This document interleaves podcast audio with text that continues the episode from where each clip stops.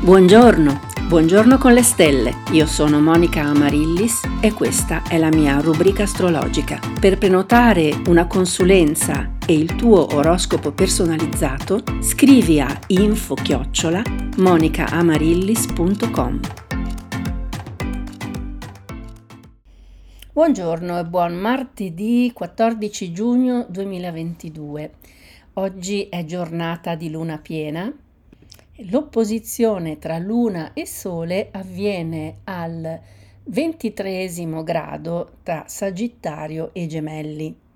La Luna poi rimane nel segno del Sagittario fino alle 23.14 di questa sera e quindi sostanzialmente l'energia del giorno è contraddistinta da questa eh, qualità sagittariana, quindi la luna in Sagittario ha voglia di ampliare gli orizzonti, di allargarsi, di scoprire nuove cose, ha un carattere un po' a volte ingenuo, infantile, eh, un po' candido, e sia l'opposizione con il Sole che la quadratura con Nettuno e invece il buon aspetto con, Ses- con Saturno sono tutti aspetti che eh, aiutano a disfarsi un po' delle illusioni, a capire dove ci si è autoingannati e dove invece sta un po' più, diciamo, l'obiettività e la verità.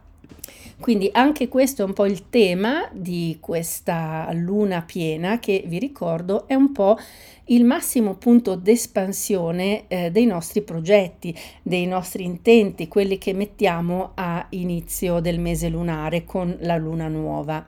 La luna nuova si è formata nei gemelli, quindi eh, gemelli e sagittario sono segni legati alla comunicazione, eh, nei gemelli in particolare per veicolare le informazioni eh, tra le persone, mentre invece il Sagittario ha più l'intento dell'insegnamento.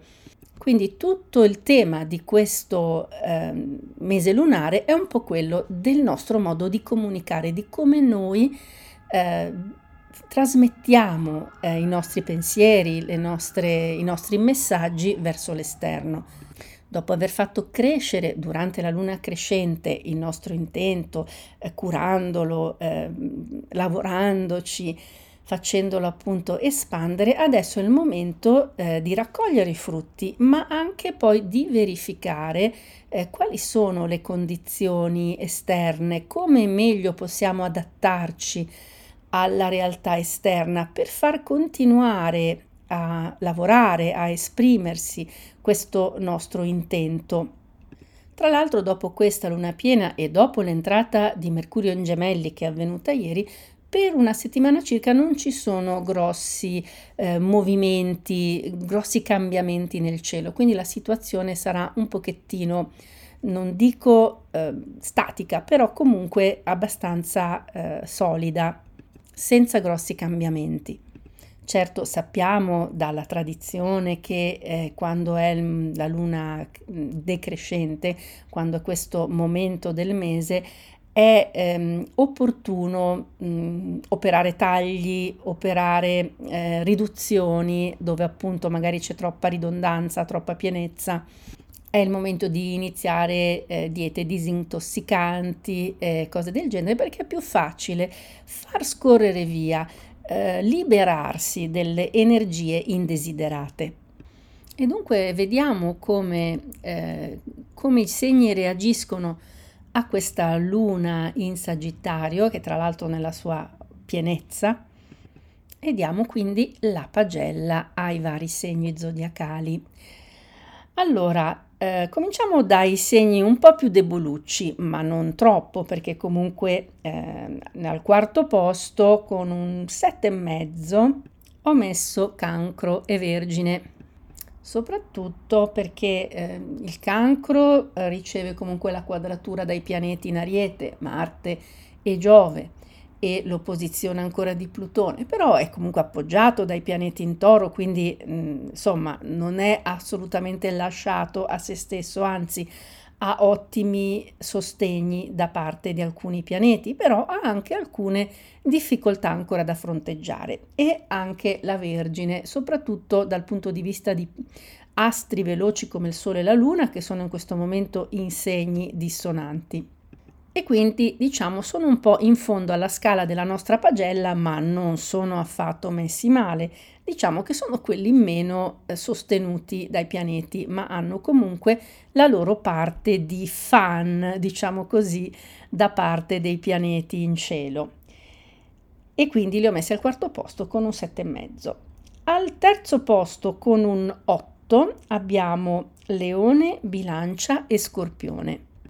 Anche qua abbiamo dei segni che un po' eh, devono lottare contro delle circostanze non sempre facili, ci sono alcuni aspetti dissonanti che si ritrovano ad affrontare e anche da parecchio tempo, però in queste giornate hanno anche eh, alcuni eh, supporti di una certa rilevanza e quindi sono un po' sulla via della risalita. Al secondo posto con un bel e mezzo abbiamo un bel numero di segni, eh, gemelli, sagittario, capricorno, acquario e pesci.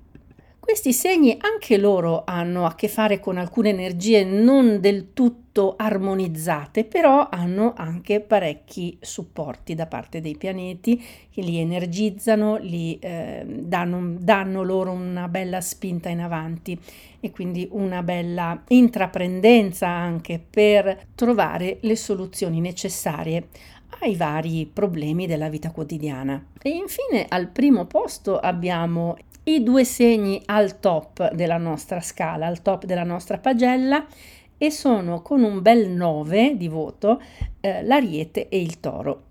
L'ariete ha eh, nel suo segno, sui suoi gradi, eh, due pianeti con una forte energia Marte e Giove. Giove è espansione, è fortuna, è abbondanza, mentre Marte è coraggio, intraprendenza e azione. Quindi, e tra l'altro Marte è il signore del, dell'ariete.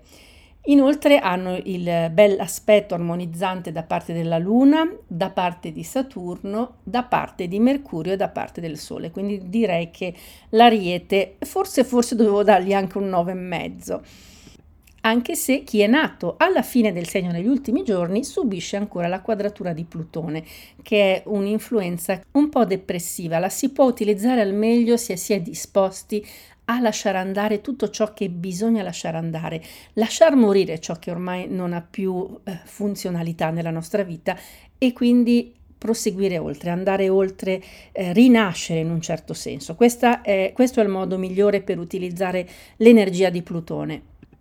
Il toro invece ha ancora Venere e Urano sui suoi gradi e Venere è signora del segno, quindi ha una forte influenza, ha il buon aspetto di Nettuno e il buon aspetto di Plutone. L'unica dissonanza è quella di Saturno dall'acquario che colpisce la terza decade e anche qui rende un po' più cauti, un pochino più inclini a non correre rischi e un pochino più rigidi ma insomma anche il toro è ancora in questo periodo uno dei segni meglio protetti, meglio sostenuti dalle energie dei pianeti del nostro sistema solare. Quali sono le attività consigliate per i vari segni da tutte queste posizioni? Allora, per l'ariete è bene occuparsi un po' di più della propria interiorità, ma anche della propria intimità nel senso di casa, di famiglia, o magari di abitazione, quindi andare un po' a verificare le condizioni e eh, agire in tal senso. Per il toro è bene dedicarsi alla propria creatività, al proprio lato artistico o quello amoroso, quindi dedicarsi alla persona amata in senso appunto creativo.